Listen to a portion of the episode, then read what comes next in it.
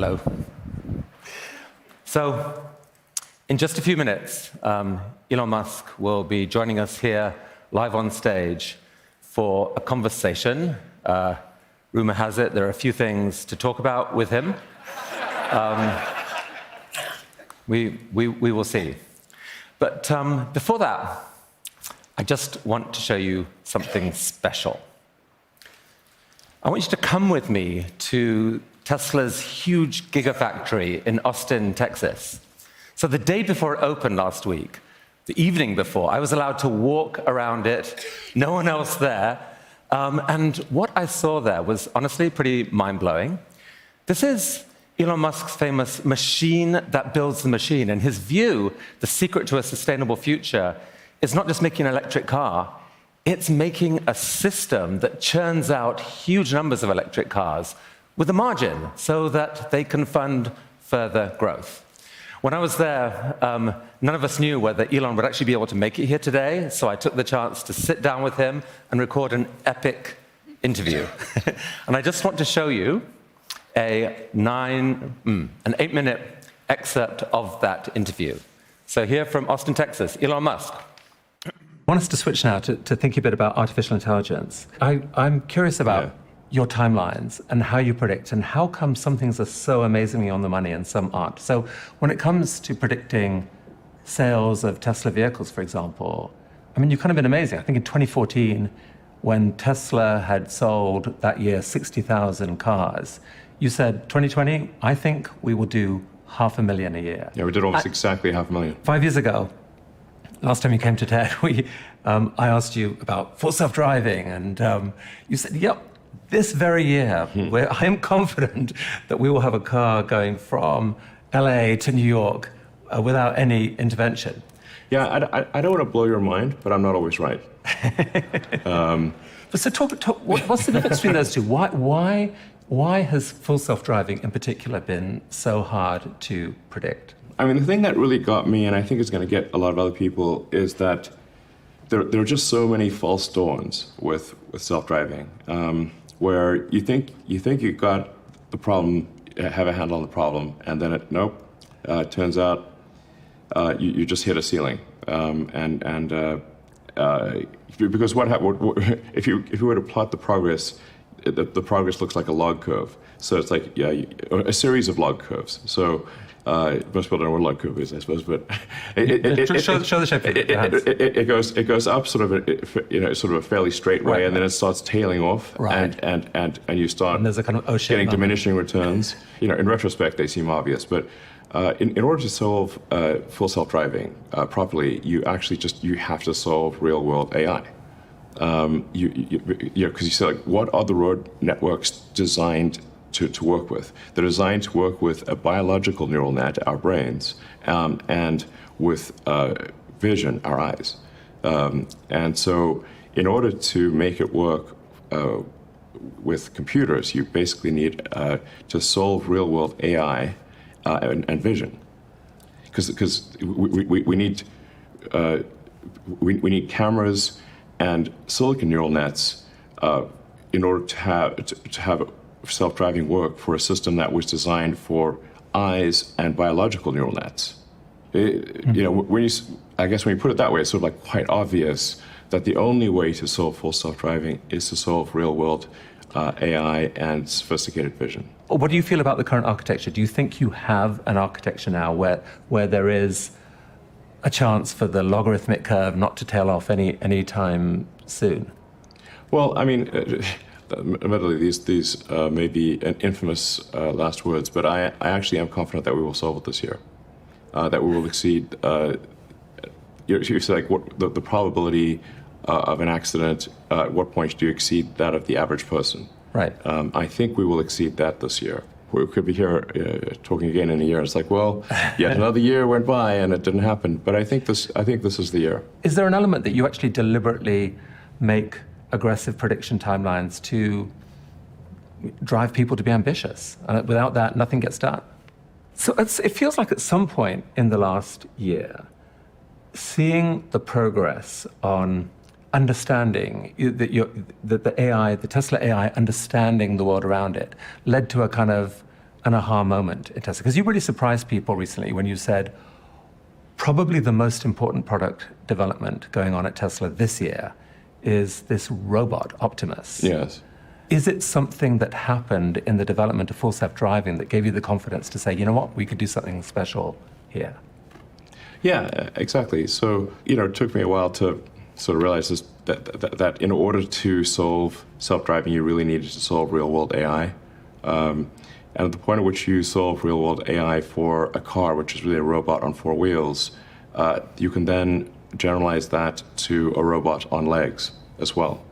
The thing that the things that are uh, currently missing are uh, it, enough intelligence to, enough intel- intelligence for the robot to navigate the real world and do useful things um, without being uh, explicitly instructed. It, so, so the, the, missing things are basically real world uh, intelligence and uh, scaling up manufacturing. Um, those are two things that Tesla is very good at, and uh, so then we, we, basically just need to design the the uh, specialized actuators and sensors that are needed for a humanoid robot. People have no idea. This is this is going to be bigger than the car. Um, but so, so, talk about. I mean, I, I think the first applications you have mentioned are probably going to be manufacturing, but eventually the vision is to to have these available for people at home. Correct? Yes. If you had a robot that really understood the 3D architecture of your house and knew where every object in that house was or was supposed sure. to be and could recognize all those objects. I mean, that, that's kind of amazing, isn't it? Like, like that, the kind of thing that you could ask a robot to do would be what? Like, tidy up. Yeah, um, absolutely. or make, make, make dinner, I guess, uh, mow the lawn. Take take uh, a cup of tea to grandma and show yeah, her family absolutely. pictures. T- exactly. Take care of my grandmother and make sure. Yeah, exactly. I mean, it could recognize, obviously, recognize everyone in the home. Yeah. Could play catch with your kids. Yes. I mean, obviously, we need to be careful that this doesn't uh, become a dystopian situation. Um, um, like, I think one of the things that's going to be important is to have uh, a localized ROM chip uh, on the robot that cannot be updated uh, over the air. Uh, where if you, for example, were to say stop, stop, stop, that would, if anyone said that, then the robot would stop, you know, type of thing. Um, and that's not updatable remotely. Um, I think it's yeah. going to be important to have safety features like that. Yeah. That, that sounds wise. And I do think there should be a regulatory agency for AI. I've said right. this for many years. I don't, I don't love but, being regulated, but I, you know, I think this is an important thing for public safety. And do, do you think there will be basically, like, in say, say 2050 or whatever, that, that like a, a, a, robot in most homes is, is what there will be, and people yeah, will, will, will I think they probably love will. them and count on them. You'll have your own butler, basically. Yeah, you'll have your sort of buddy robot, probably. Yeah. I mean, how much of a buddy? Do you, like, do you, do you, how, how many applications do you thought is there? You know, can you have a romantic partner, a sex partner? I mean, a lot of it's learning probably inevitable. I mean, I did promise the internet that I'd make cat girls. We, we could make a robot cat girl. I mean, be careful I mean, I, I mean, promise the internet. You know. yeah, um, so yeah, I, I guess uh, it'll be what, what whatever people want, really. You know. So. What what sort of timeline should we be thinking about of the first the first models that are actually made and sold? Well, uh, you know, the, the, the, first units that, that we tend to make are um, for jobs that are dangerous, boring, repetitive, and things that people don't want to do. And uh, you know, I, I, think we'll have like an interesting prototype uh, sometime this year. We, we might have something useful next year, but I think quite likely within at least two years. Uh, and then we'll see rapid growth year over year of the usefulness of the humanoid robots um, and decrease in cost and, and, scaling up production. Help me on the economics of this. So, what, what, what, do you picture the cost of one of these being?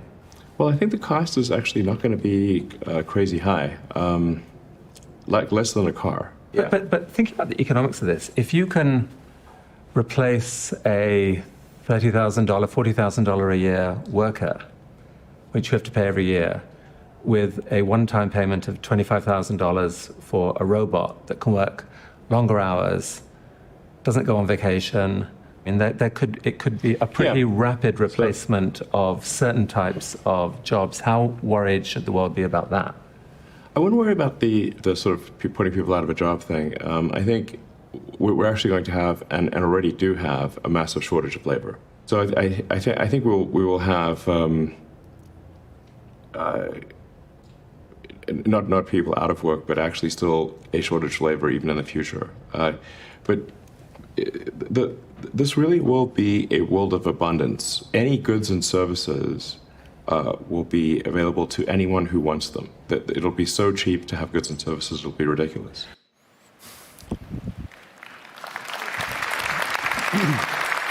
So,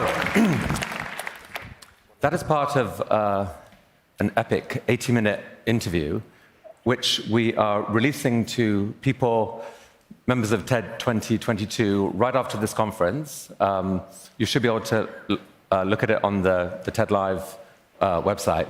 Um, there's public interest in it. We're um, putting that out to the world on Sunday afternoon, I think, Sunday evening. But, uh, but if you're into this kind of stuff, um, definitely a good thing to do over the weekend. Um, now then, hearing from Elon Live, there's, there's huge public interest in that. We have opened up this segment to live stream. And so we're joined right now by, I think, quite a few people around the world. Um, welcome to Vancouver, welcome to TED 22. You're joining us on the last day of our conference uh, here in a packed theater. And um, we've been hearing all week from people with dreams about what the next era of humanity is going to be. And now, arguably, the biggest visionary of them all, Elon Musk.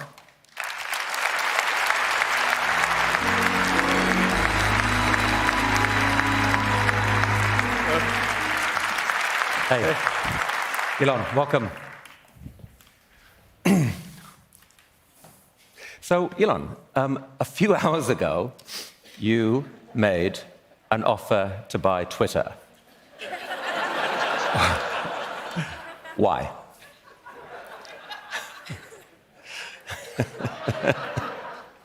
How'd you know? Little bird tweeted in my ear or something, I don't know. By the way, have you seen the movie Ted about the bear? I, I, I have. I It's a good movie. Don't mention that here. So, um, yeah, yeah. So, uh, was there a question? why, why, why make that offer? oh, so, um, well, I think it's very important for uh, there to be an inclusive arena for free speech uh, where all, yeah, so, uh, yeah. Um, Twitter has become kind of the de facto town square. Um, so, uh, it, it, it's just really important that people have the both the uh, the reality and the perception uh, that they are able to speak freely within the bounds of the law. Um, and you know, so one of the things that I believe Twitter should do is open source the algorithm um, and make any changes uh, to people's tweets. You know, if they're emphasized or de-emphasized, uh, that action should be made apparent so you can, anyone can see that that action has been taken. So there's, there's no sort of behind-the-scenes um, manipulation, either algorithmically or manually. Um, But last week when we spoke, Elon, um, I asked you whether you were thinking of taking over. You said, no way. You said, I, I do not want to own Twitter. It is a recipe for misery. Everyone will blame me for everything. What on earth changed? No, I think I think everyone will still blame me for everything. Yeah, if It- something, if, if, if I acquire a Twitter and something goes wrong, it's my fault, 100. percent I, I- I think there will be quite a few errors. Uh, yes. Um, It will, it will be miserable, but you still want to do it. Why? I mean, I hope it's not too miserable, uh, but um, I, I, I just think it's important to the fun. Like, uh, it's, it's important to the fun- function of democracy. Um, it's important to the function of uh, the United States uh, as, as a free country and on many other countries, and to help, actually, to help freedom in the world uh, So- more broadly than the U.S. Um, and so, I, I think it's uh, it- it's a you know I think there's there's the, the risk civilizational risk uh, is decreased if Twitter the, the more we can increase the trust of Twitter as a public platform, and so I, I do think this will be somewhat painful, and I'm not sure that I will actually be able to to acquire it. Um, and I should also say the, the intent is is to uh, re- retain as many shareholders as is allowed by the law in a private company, which I think is around uh, 2,000 or so. So we'll, it's, it's not like, a, a, it's it's definitely not, not from the standpoint of let me figure out how to monopolize or maximize my ownership of Twitter, uh, but uh, we'll try to bring along as many shoulders as, we, Right. as we're allowed to. You don't Um, necessarily want to pay out 40 or whatever it is billion dollars in cash. You'd, you'd like them to come, come with you in, in, in the yeah, new but it's, company. it's, I mean, I mean, I could technically afford it. Um, I, I heard that. I heard that. But but but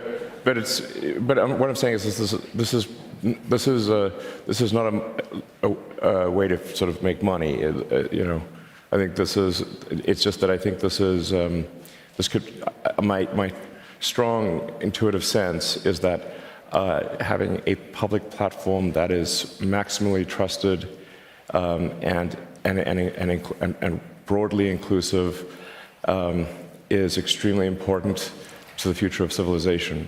But you've, you've described I, yourself. I don't care about the economics at all. You, okay, that's, that's cool to hear. You, it, this is not about the economics, it, it's for the, the, the moral good that you think it will achieve. you you've described yourself, Elon, as a free speech absolutist. But does that mean that there's literally nothing that people can't say and it's okay? Well, I, I, I think uh, obviously uh, Twitter or any forum is bound by the laws of the country that it operates in. Um, so to, obviously there, there are some limitations on free speech uh, in, in the U.S. and, and of course uh, Twitter would have to abide by those uh, Right. rules. So, so, so you can't incite people to violence, like the, Yeah. the, the, the like a, di- a direct incitement to violence. You know, you can't do the equivalent of crying fire in a in a movie theater, for example. No, that would be a crime. Yeah, right. Pretty, it should be a crime. But, but here's, here's the challenge is, is that it's, it's such a nuanced difference between different things. So there's, there's incitement to violence. Yeah. That's a no if it's illegal. Um, there's hate speech, which some forms of hate speech are fine. You know, I hate spinach. Um, I mean, if it's uh, sautéed in a, you know, cream sauce, it can be quite nice. But so, so but, the, but the problem is, so, so, so, so let's say someone says, okay, here's one tweet, I hate politician X. Yeah. Next tweet is, I wish politin, politician X wasn't alive, as we, some of us have said about Putin right now, for example. So th- that's legitimate speech. Another tweet is, I wish politician X wasn't alive, with a picture of their head with a gun sight o- over it. Or that plus their address. I mean, at some point, someone has to make a decision as to which of those is not okay. Can an algorithm do that? Or surely you need human judgment at some point?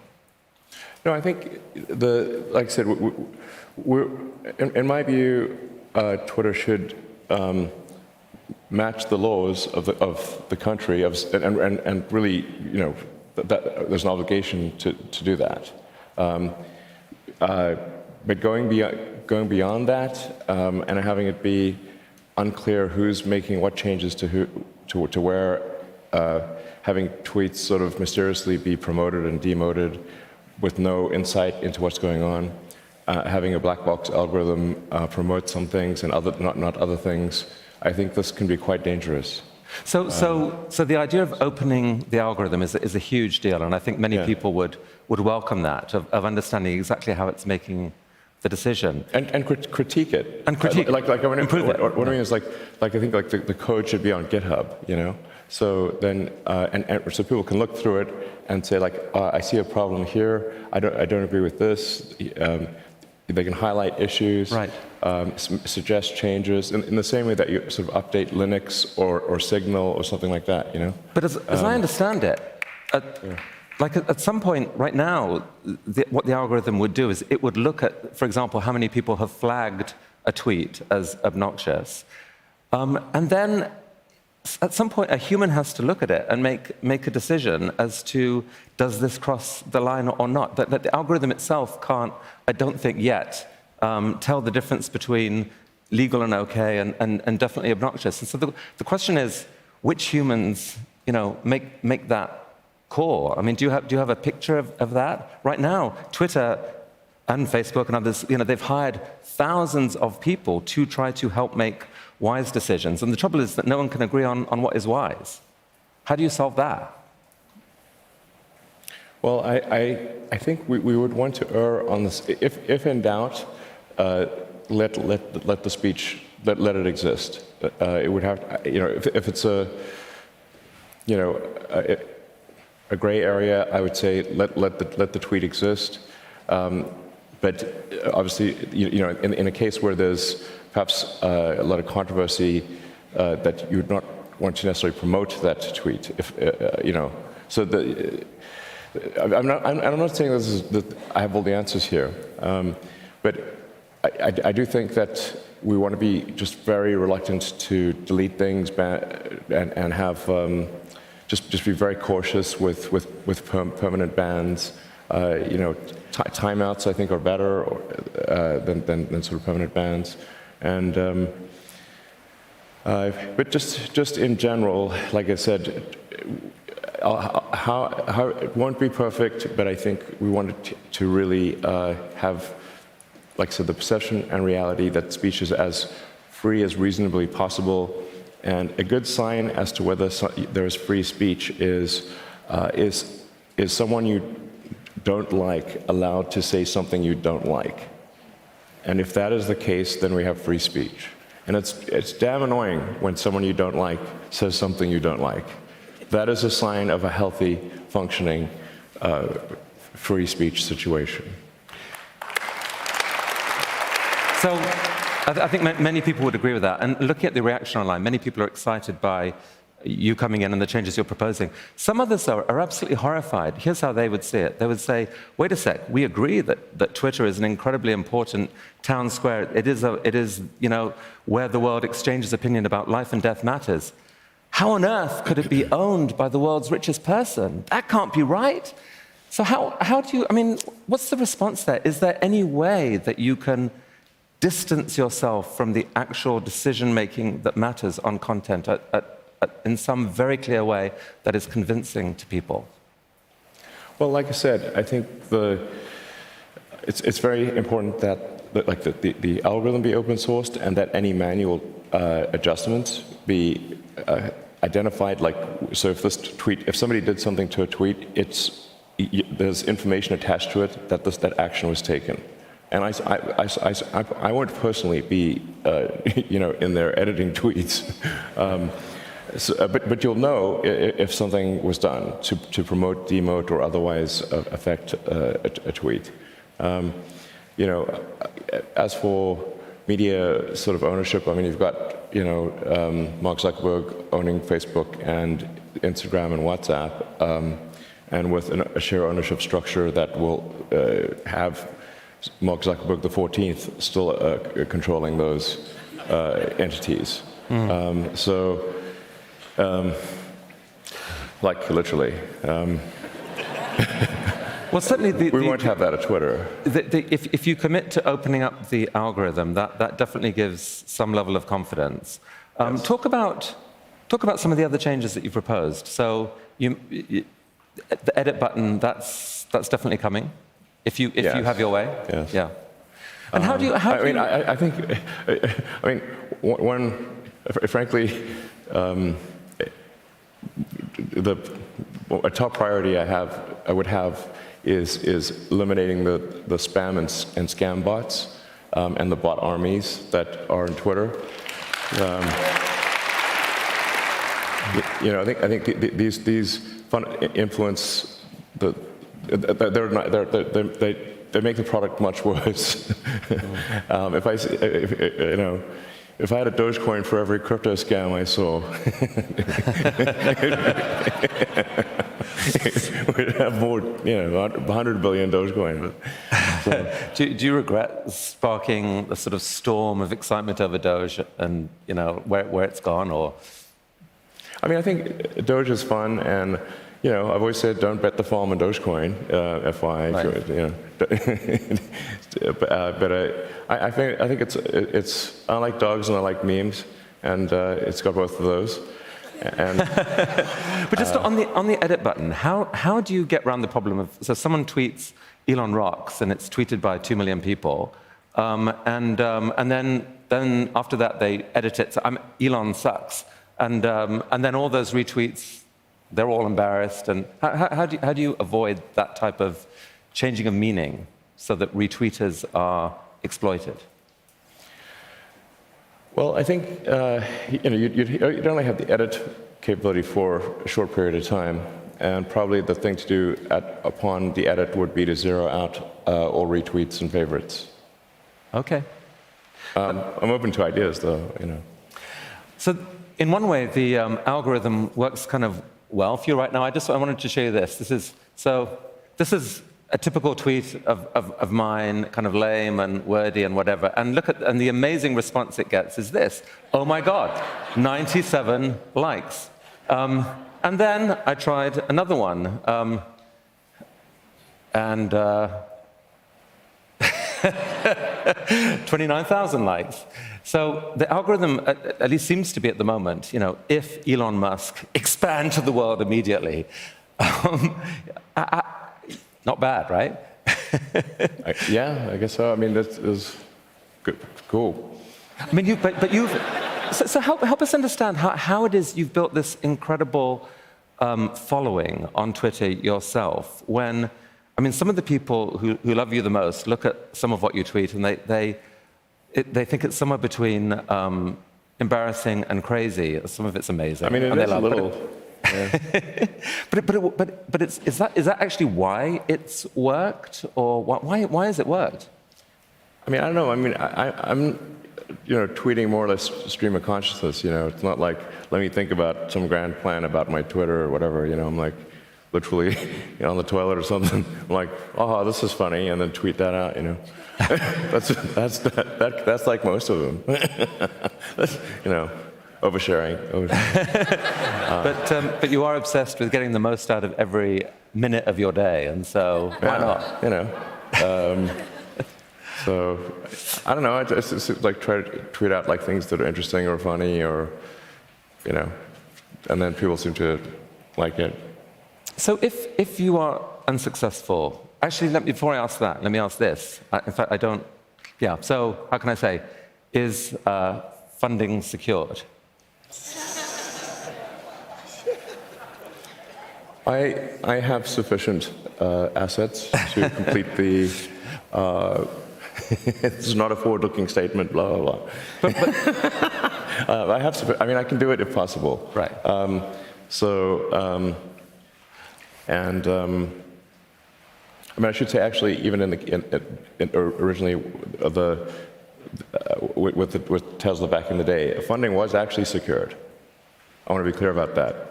Um, in fact, this may be a good opportunity to, to, to clarify that. Um, funding was indeed secured, um, and uh, I should say, like, why, why do I not have respect for the SEC in that situation? And I don't mean to um, blame everyone at the SEC, but certainly the San Francisco office.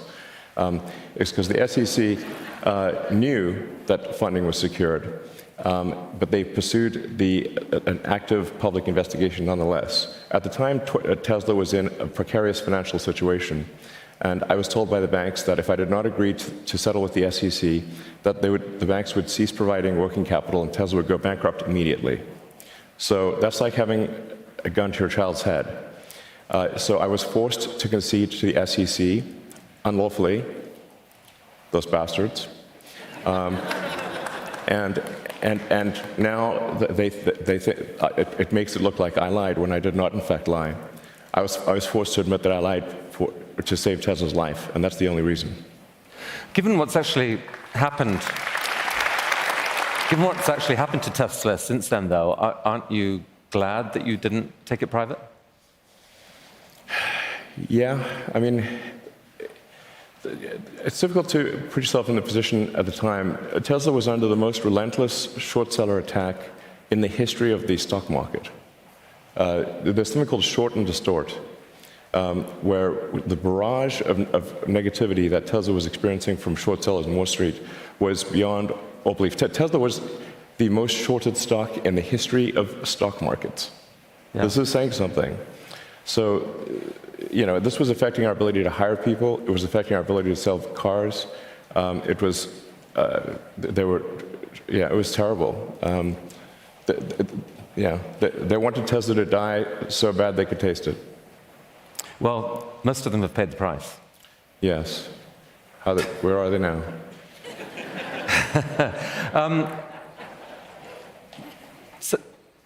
So that was a really strong statement. I mean, obviously, a lot of people um, who, who support you, I would have thought, would say, you have so much to offer the world on the upside, on the vision side. Don't, don't waste your time getting, getting distracted by these, these battles that bring out negativity and, and, and make people feel that you're being defensive. Or, like, people don't like fights, especially with, with powerful government authorities. They'd rather, they'd rather buy into your, to your dream. Do you, do you, like, aren't you encouraged by people just, just to edit that in that you know temptation out and uh, go with the, the bigger story? Um, well, I mean, I'm, I would say like, you know, I'm somewhat of a mixed bag. You know, I mean, Well, you're, you're a fighter, and you, you don't you don't you don't you don't you don't like to lose, and, and you, you, you are determined that you don't. Basically, I, I mean, you are. sure, I don't like to lose. I'm not sure many people do. Um, but the, the, the truth matters to me a, a lot. Uh, really, like, sort of pathologically, it matters to me. Okay, so so you don't like to lose. If in this case you are not successful in you know the board does not accept your offer, you've said you won't go higher. Is there a plan B? There is. I, I, think we, I think we would like to hear a little bit about Plan B. For, for another time, I think. Another time? Yeah. All right. I. That, that's a nice tease. All right. So um, I, I would love to try to understand this brain of yours more, Elon. I, I, if, with your permission, I'd like to just play this. This is the. Oh, actually, before we do that, um, here was one of the, of the thousands of questions that people asked. I thought this was actually quite a good one. Um, if you could go back in time and change one decision you made along the way, do your own edit button, which one would it be and why? Do you mean like a career decision or something? Just any, any decision over the last few years, like your decision to invest in Twitter in the first place, or your uh, anything. Um, I mean, the, the worst business decision I ever made was um, not starting Tesla with just JB Straubel. By far the worst decision I've ever made is, is not just starting Tesla with JB. That, that, that, that's the number one by far. All right, so J- JB Straubel was, was the visionary co-founder who, who, who was obsessed with and knew so much about batteries. And your, your decision to go with Tesla, the company as it was, meant that you got locked into what you concluded No, was a weird architecture now of this, this, this of, There's, uh, there's a lot of confusion. Tesla, um, did, the- Tesla did not exist in any. Tesla was a shell company with no employees, uh, no intellectual property when I invested. But uh, the, a, a false narrative has been created by um, one of the other co-founders, uh, Martin Eberhard. And I don't want to get into, Right. the, into Yeah, the nastiness here, but uh, the, I didn't invest in an existing company. We created a company. Yeah. Uh, and ultimately, the creation of that company uh, was, was done by uh, JB and me. Um, and unfortunately, there's uh, someone else, an, another co-founder who has made it his life's mission uh, to make it sound like he, he created the company, which is false. Wasn't there another issue right at the heart of the development of the Tesla Model 3, where Tesla almost went bankrupt? And I, I think you have said that part of the reason for that was that you overestimated the extent to which it was possible at that time to automate a, a, a factory. Huge amount was spent kind of over automating, and it, and it didn't work. And it nearly took the company down. Is, is that fair?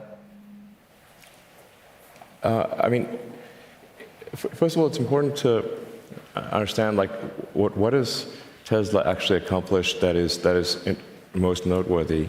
Um, it is not the creation of an electric vehicle or, or creating an electric vehicle, vehicle prototype or low volume production of a of a car. There have been uh, hundreds of car st- startups over the years, hundreds. And uh, in fact, at one point, um, Bloomberg counted up the number of electric vehicle startups, and they, I think they got to almost 500. Yeah. So the hard part is not creating a prototype or going into limited production. the, the, the, the absolutely difficult thing, which has not been accomplished by an American car company in 100 years, is reaching volume production without going bankrupt. Well, That is the actual hard thing. Um, the last company, American company to reach volume production without going bankrupt was Chrysler in the 20s. Right. And, and, and it nearly happened to Tesla. Yes, it, but it's not like, oh, geez, I guess if we'd just done more manual stuff, things would have been fine. Of Right. course not. Uh, that is definitely not the case. Uh, so the, we we basically messed up almost every aspect of the Model 3 production line, uh, from, from cells to, to packs to dri drive inverters, motors, uh, body line, the paint shop, uh, final assembly, um, everything. Everything was messed up. Um, and I, I lived in that. I, I lived in the Fremont and, and Nevada factories uh, for, for three years, fixing the, the, that production line, running around like a maniac through every part of that factory, living with the team.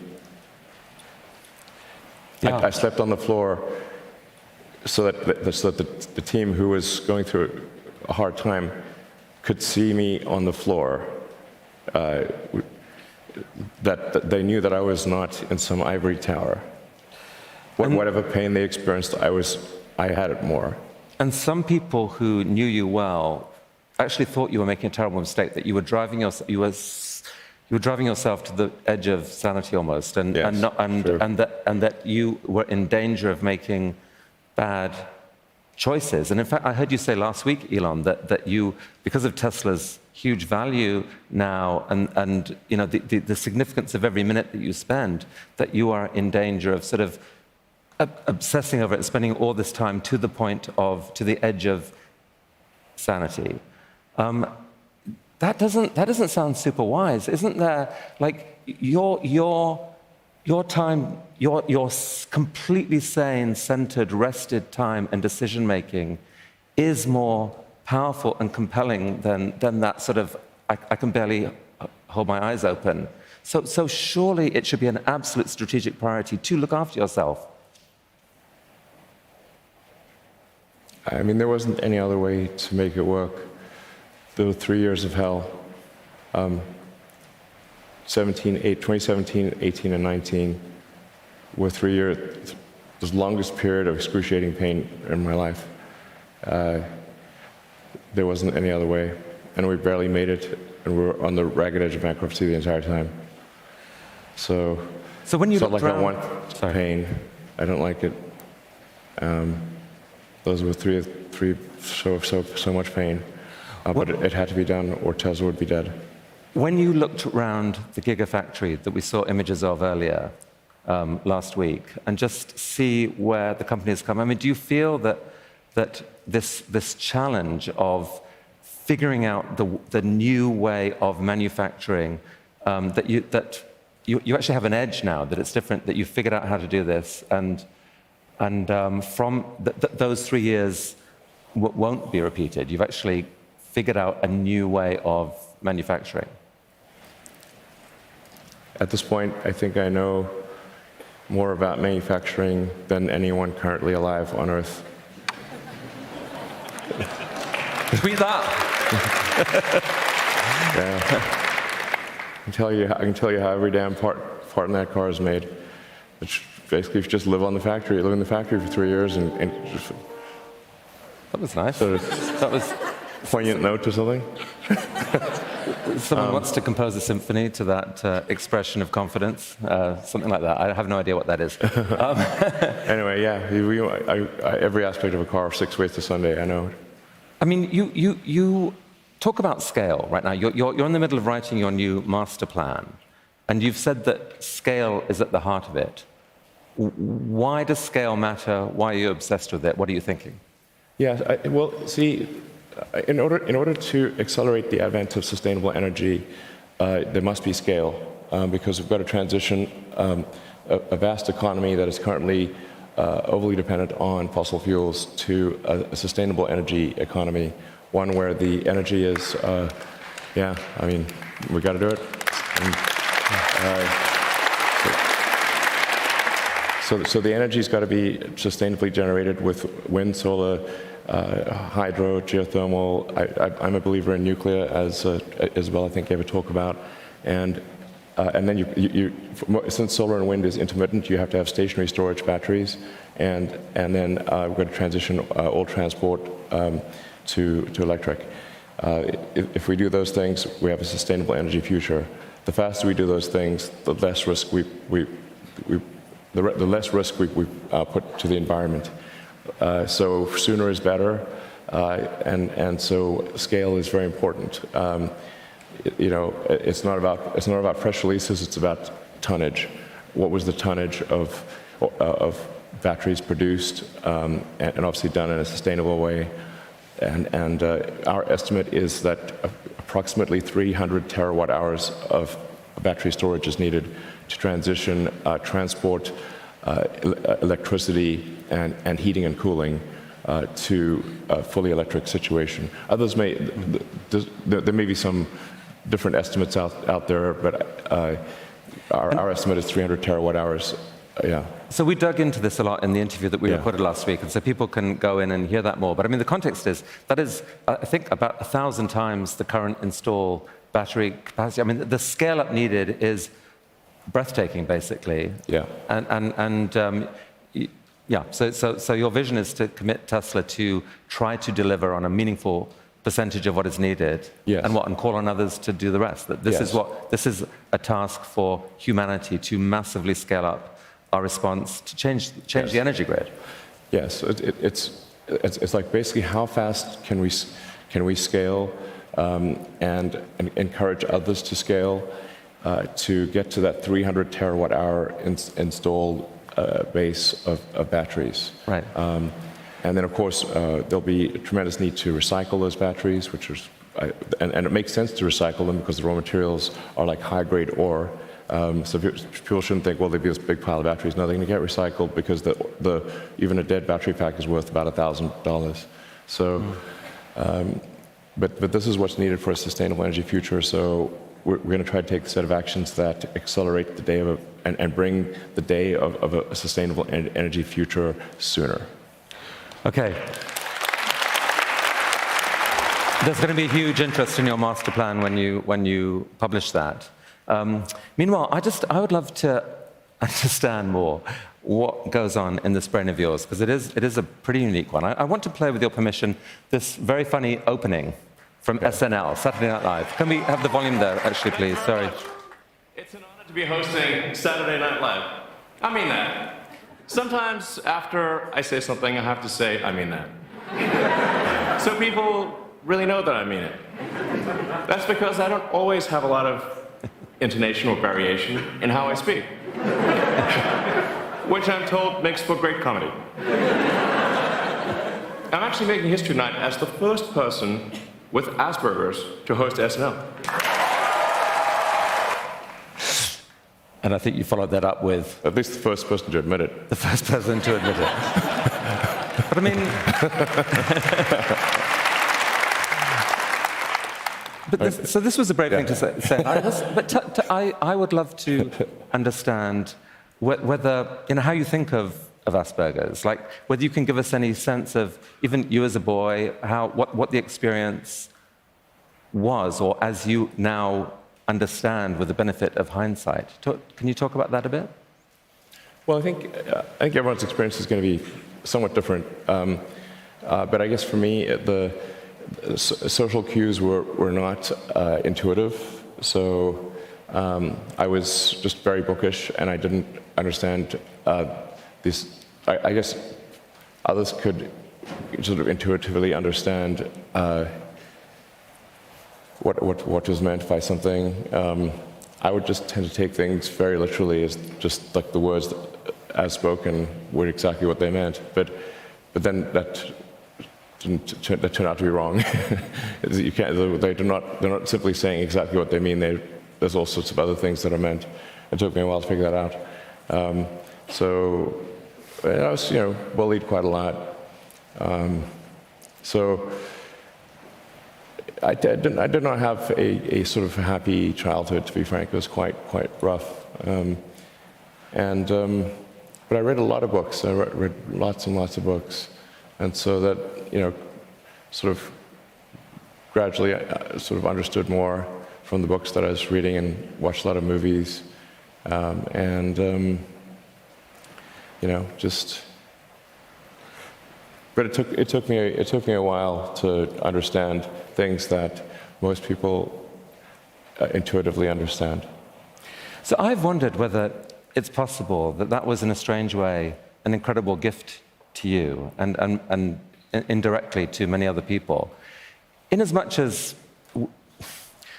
brains, you know, are plastic and they, they, they go where the action is. And if, in, for some reason, the external world and social cues, which so many people spend so much time and energy and mental energy obsessing over, if that is partly cut off, is, isn't it possible that that, that that is partly what gave you the ability to understand inwardly the world at a much deeper level than, than most people do?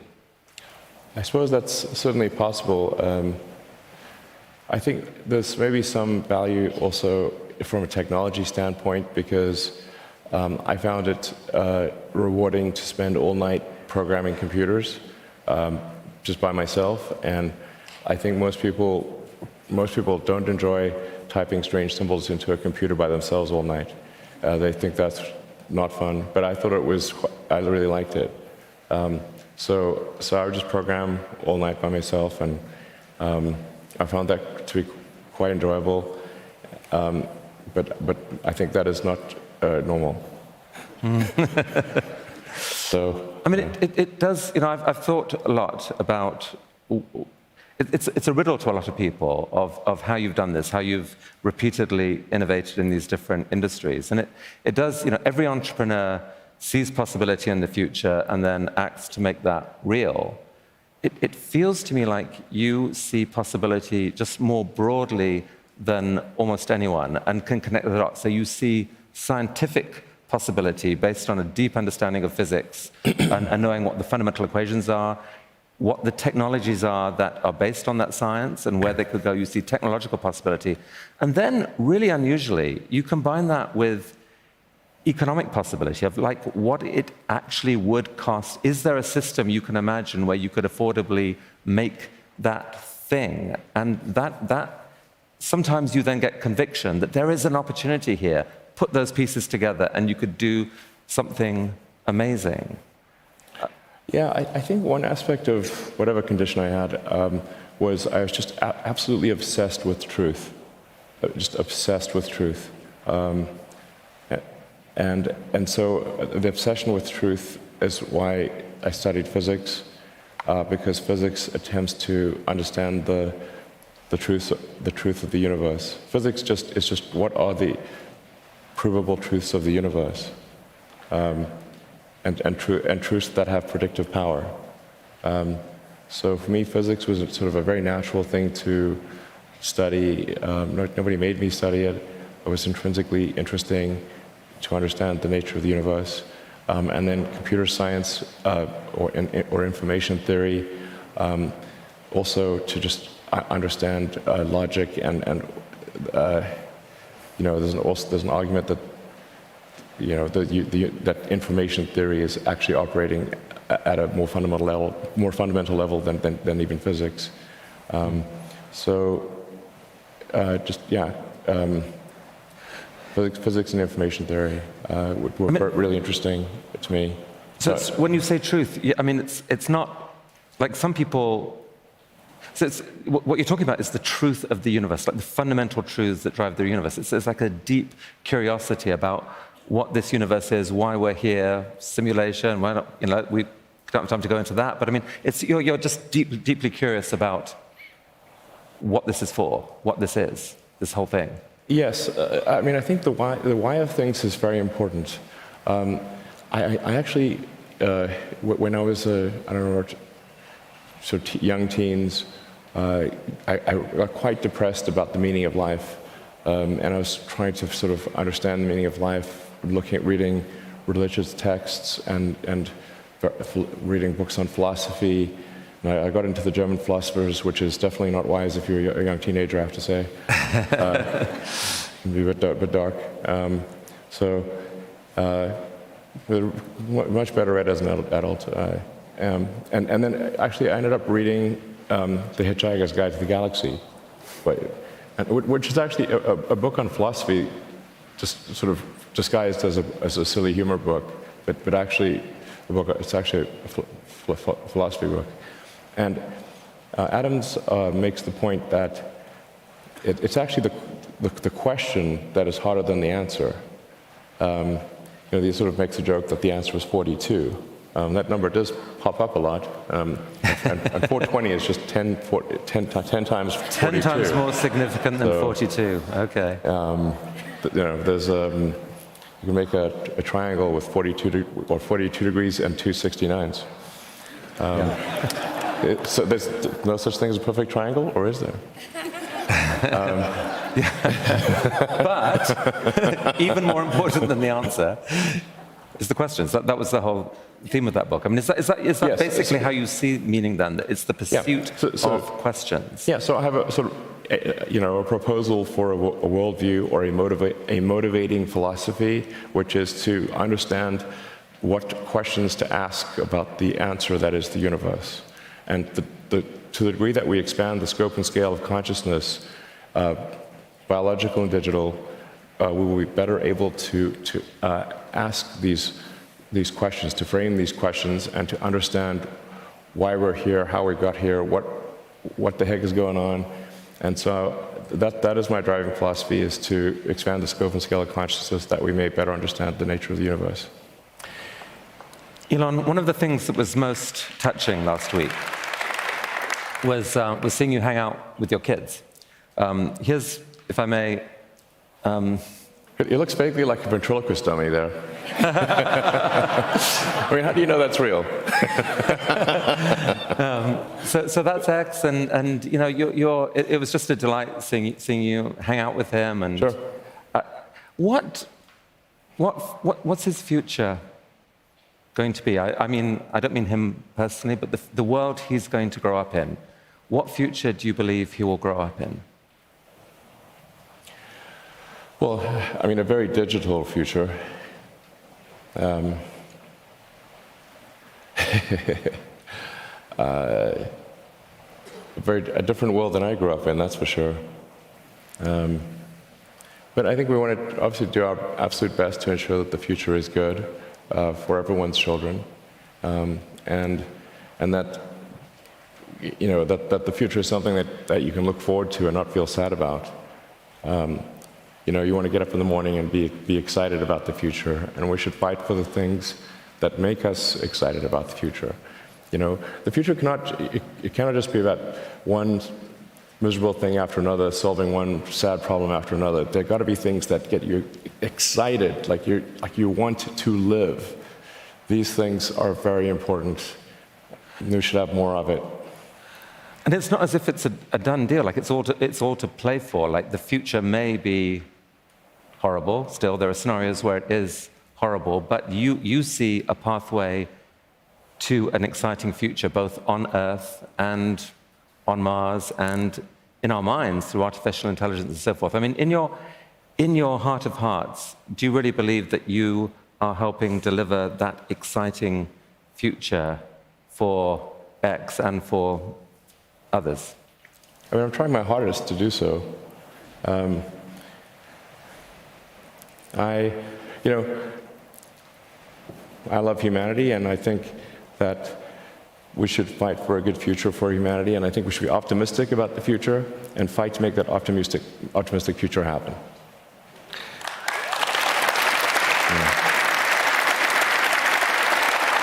Gillan, I think that's, that's a perfect place to close this. Thank you so much for spending time coming here and for the work that you're doing. And good luck with finding a wise course through on Twitter and everything else. All right, Elon thank you. Musk. Thank you. Hey, hey guys. Hello.